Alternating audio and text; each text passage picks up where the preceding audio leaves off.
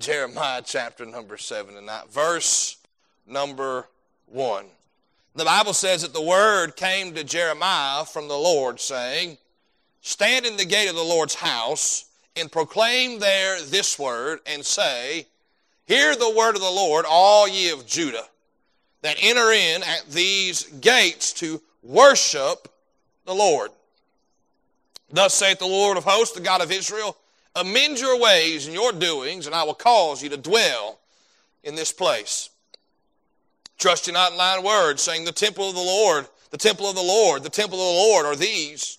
For ye thoroughly amend your ways and your doings, if ye thoroughly execute judgment between a man and his neighbor, if ye oppress not the stranger, the fatherless, and the widow, and shed not innocent blood in this place, neither walk after other gods to your hurt.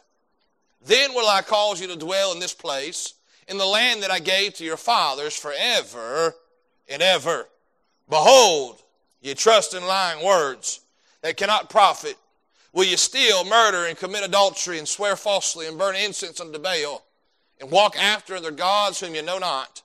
And come and stand before me in this house, which is called by my name, and say, We are delivered to do all these abominations.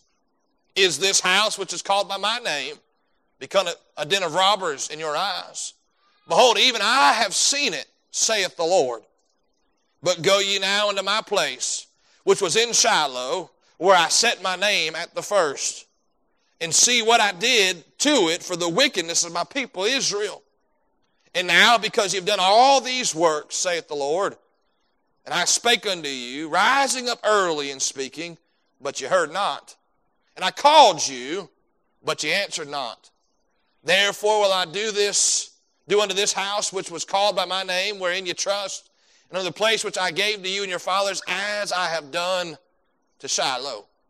And I will cast you out of my sight, as I have cast out all your brethren, even the whole seed of Ephraim. Let's pray to Heavenly Father. We thank you for tonight. Lord, what a joy it has been to be in church tonight.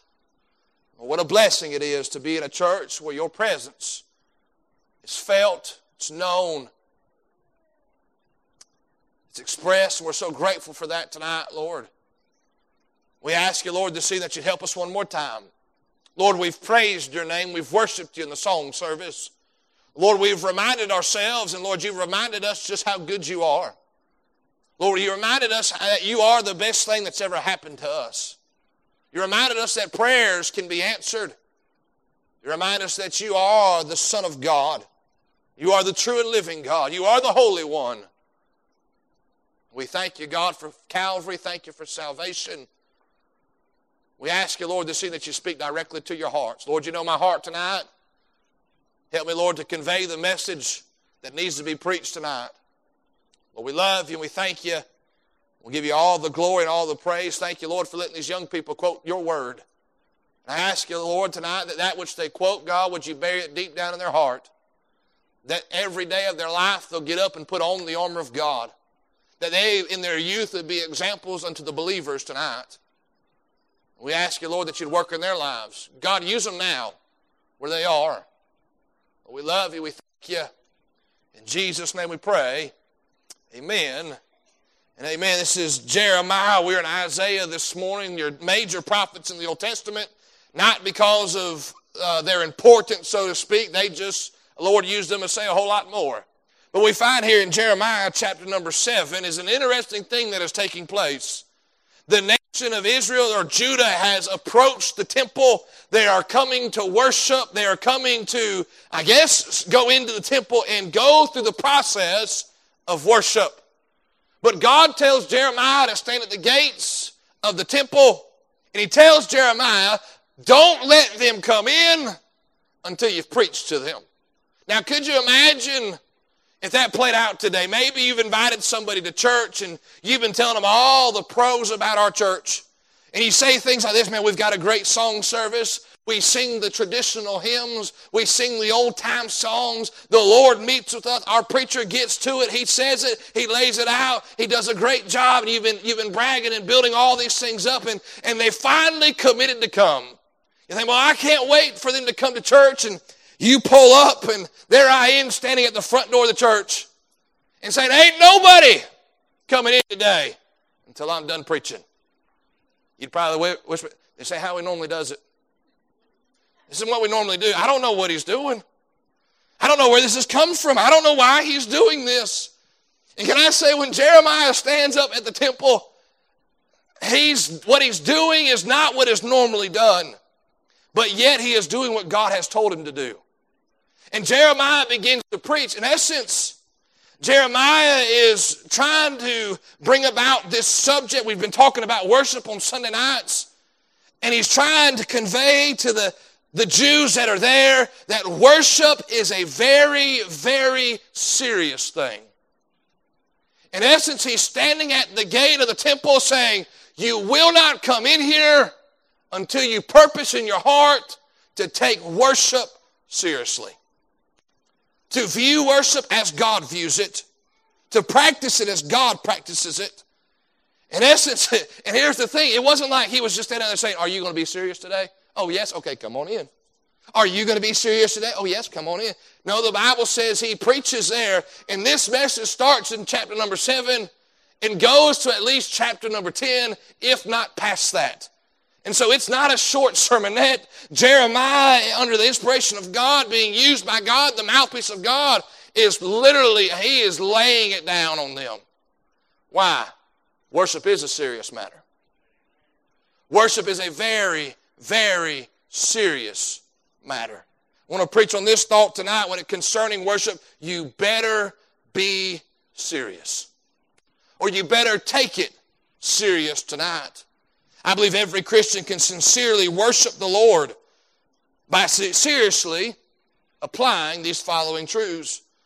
Notice number one, if we're going to be serious about worship, there must be a heated repentance. There must be a heated repentance uh, multiple times in chapter number 7, starting in verse number 3. We see the initial plea of God for Israel, for Judah to get their ways right. Look at verse number 3. Thus saith the Lord of the host, the God of Israel, amend your ways and your doings, and I will cause you to dwell in this place. Now, what is the temple? That is where the presence of God dwells. That is where the presence of God abides. We understand reading the historical books and the Old Testament, that's where God's presence was, was inside of the temple. But here God said, listen, you can't just walk up in here any way, any, any, any, any, any form, any fashion. There's sin that's got to be dealt with. There's wrongdoings that got to be made right. There's issues that have to be amended. And before we go any further into the chapter, before they're allowed to take another step into the temple, God uses Jeremiah to tell them, hey, listen, you need to get those things right. There is the initial plea in verse number three. And here's the thing if we don't respond to the initial plea, we're not going to go any further. In essence, God is going to say, well, you know, I told you you need to get that right, but I really didn't mean that. You just come on in and, and, and everything's going to be okay. You just play the game. You check off the box because that's what God's really looking for. That's not what God's really looking for. That's not what God desires out of my and your life. If we're going to take worship seriously, it's not going to be something we play with. It's not going to be something that we perform. It is going to be me and you responding to the plea of God to get those things right. We see in verse number three, we see the initial plea, amend your ways. But then we see the complete plea in verse number five. For if you thoroughly amend your ways and your doings, if you thoroughly execute judgment between a man and his neighbor, can I say that word thoroughly takes it a whole nother step? In essence, there's are specific issues, specific areas, specific times, specific places, and it's not just a general plea uh, uh, of repentance. And so, a lot of times we like to try to categorize everything together. Lord, forgive me of everything that I've ever done. Lord, forgive me of all my sins and all my mistakes. And I say sometimes, yes, that's how the Lord deals with our heart in a general sense. But I don't know about you. God deals with me on a personal level. He deals with me on a thorough level. He deals with those issues that are on a personal level tonight. And so there has to be, if we're going to be serious about worship, because here's the thing if you don't respond to this plea of repentance, if you don't respond to the plea of God to get things right, you only have one option, and that is to come here and play a game. That is to come in here and pretend and not do it genuinely tonight. To not worship genuinely, genuinely. Notice there's an initial plea, there's a complete plea. But look at verse 23 and 24. There's a canceled plea. Look at verse number 23. But this thing command I them, saying, Obey my voice, and I will be your God. And ye shall be my people, walk ye in all the ways I have commanded you, that ye may, it may be well unto you. But they hearken not, nor inclined their ear, but walked in the counsels and the imagination of their evil heart, and went backward and not forward. There's another verse in there in verse number 13 tonight. Look what it says, and now because you've done all these works, saith the Lord, and I spake unto you, rising up early and speaking of you, but you heard not. And I called you, but you answered not. And you get down to verse 23 and verse number 24. He said, Because you didn't listen, because you didn't hearken, you didn't turn your ear, but walked in the counsel and the imagination of your evil heart, you've gone backwards and you have not progressed. Can I say tonight that there's going to come a place that if me and you just keep playing the game, there will be no progression. There will only be regression. There'll only be a backward step. That's why we call it back. You ever heard of front sliding? There's no such thing. It's called growth. Growing in the Lord is front sliding. Doing that which is against what God has commanded us and taught us to do, that's called backsliding. Because the moment me and you begin to do things our way, and in our, our, our plans and our and following our heart, we ain't got but one option, that's going backwards. And here's the thing tonight, if me and you don't heed that initial call of God to get those things right in our life, we're not going to progress. We're not going to grow. We're only going to go in one direction. And so we see tonight there is heated repentance. Let me ask you, are you willing to heed God's call of repentance in your life? Where God says, hey, get those things right. Amend your ways. There's heated repentance. Notice number two tonight, there's a holy realization. There's a holy realization.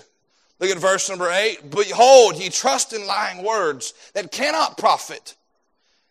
Ye steal, murder, and commit adultery, and swear falsely, and burn incense unto Baal. Man, these are terrible people. These are God's people. These are the ones who've seen the presence of God in the temple. They've seen God move amongst the people. And here's what they're doing in verse number 10. Verse number 9, excuse me. And walk after the gods whom you know not. In essence, God said, I have made myself known to you. You know who I am. And yet you're walking after gods that you don't even know. Then you go on to verse number 10 and come and stand before me in this house which is called by my name, and say, We are delivered to do all these abominations. See, here's the thing tonight. What you have to realize is you'll never believe a lie, nor will you ever follow a lie and end up in the right place. It doesn't work that way. If you're going to end up in the right place, you got to follow the truth. But verses 8 and 9, in essence, the nation of Israel here, or uh, the people of, of Judah here tonight, they are trying, they are trying to excuse and they're trying to justify that which they've been doing. Everything that is mentioned in verse number 9, here's the thing, everything that's mentioned in verse number 9 goes directly against the Ten Commandments. Shall not steal, murder, commit adultery, swear falsely, burn incense on the Baal and walk after other gods whom you know not. In essence, they know that what they are doing is wrong. And yet they're saying, well, it's not that bad. It's really not that bad. We can do that, and we can still walk into the temple and worship God. We can uh, knowingly and willingly hang out in those areas and in those places and say those things and do those actions, and it's going to be okay. I'll walk into church, I'll smile, and I'll worship God like there's nothing wrong.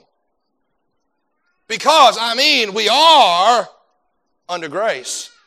We are under the grace of God tonight. In our day and age, the, the Bible talks about turning the, the grace of God into lasciviousness. In essence, they, they, instead of allowing the grace of God to do what it's actually supposed to do, we use it as an excuse or as a license to do that which we want to do. And here's the thing, and a lot of people say it like this way. They say, well, preacher, if it's wrong, then why are there so many people doing it? Preacher, if there's wrong, why are so many people ascribing to that and going with that crowd and doing those things? Be, just because the crowd does it doesn't mean it's right. The crowd cried, Crucify him. I don't think they were crying the right thing. The crowd cried, Let his blood be upon our hands. When Christ was dying on the cross of Calvary. to be honest with you, sometimes, and I, I, don't, I don't know the statistics on it 7 out of 10, 8 out of 10, 9 out of 10, 10 out of 10 times. If the crowd's doing it and everybody's doing it, you might want to check it out first. Make sure it lines up with the Word of God. There's an attempted justification. So there's nothing new under the sun. It's not, this isn't a contemporary problem that has just come out of nowhere. We see it back in the days of Jeremiah in the nation of Israel. They are trying to justify that which they've been doing. And there's a, it's not just a few of them. Who is he talking to in verse number two? All ye of Judah. I talked about it this morning. I wasn't preaching to the world. I wasn't preaching to everybody else. I would, no doubt, like I said, our message is going to go on the World Wide Web, but I wasn't preaching to the World Wide Web. I was preaching to South Haven Baptist Church. But Judah is not just preaching to a small group of people. He's preaching to the whole nation. He's preaching to all those who identified as people of Judah. And so if he's preaching to the whole crowd, the whole crowd must be playing in it. Must be headed towards that direction. There's an attempt at justification. They are just, ah, I mean, it ain't that bad, Jeremiah. It could be worse. It could be worse. Look at there's an, but here's the thing. There's an attempt at justification, verse number 10, there's an actual judgment. And come and stand before me in this house, which is called by my name, and say, We are delivered to do all these abominations.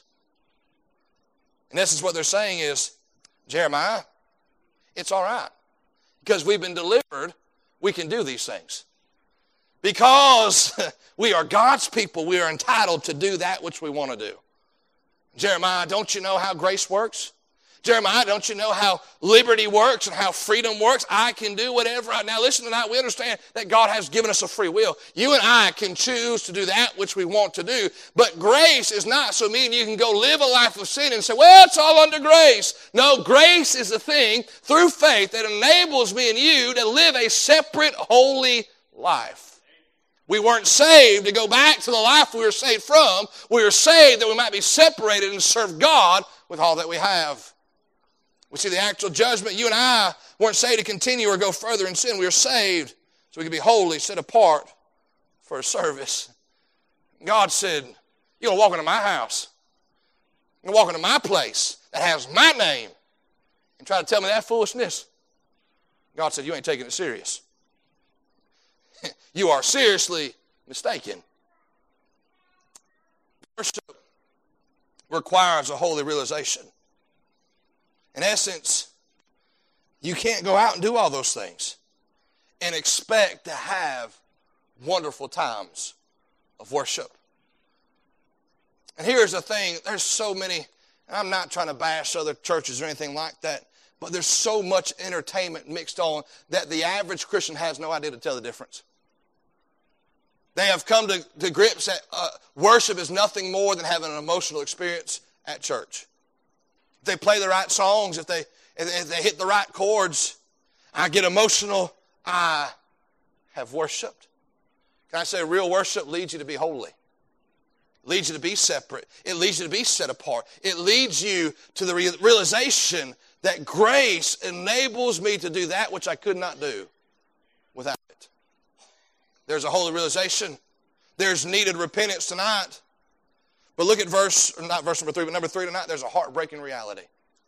Why must you and I take worship serious? Why must we not sell out for contemporary, uh, fake, uh, emotional, you know, just play worship, pretend worship?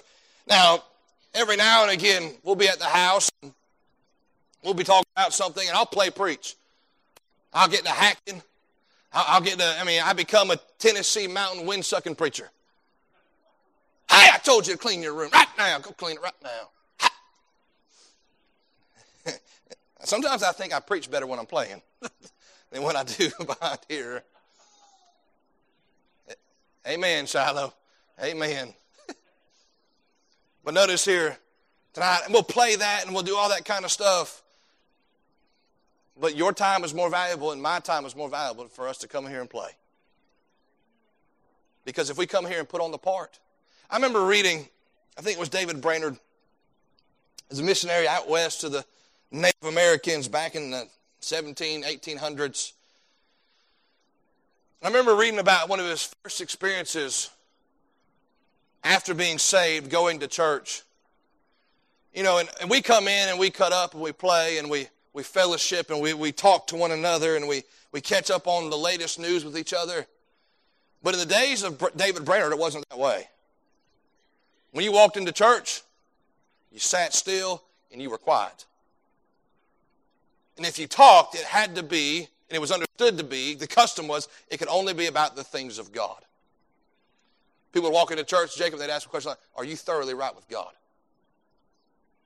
And expected an answer. What did God show you from His Word today? And they expected an answer. We've, we've lost some of that. We've, at camp, this we were trying to teach the kids some practical truths about the, the house of God. This is God's house, right? We're going to treat it properly. We're going to treat it in the right, right uh, aspect with the right respect tonight. There's things that you ought not to do in the house of God, even if you do them at your own house. You ought not to jump off the pews. You ought not to run through the sanctuary. You ought to treat God's house with respect because why? This is God's house. This is where God meets with his people. This is where we come together to meet with God and we fellowship and we corporately worship together. Can I say, as a pastor, you know what breaks my heart more than anything else sometimes? Is when those who are struggling and those who are going through something neglect the attendance of God's house. They'll say, Preacher, pray for me. I need help. Preacher, pray for me. I, I'm struggling right now. And I'm thinking to myself, you have forsook the very meal that God has prepared for you. It's a difficult thing. And then there's those who will never say a word to me, who are going through great anguish, through great pain, but are faithful to God's house.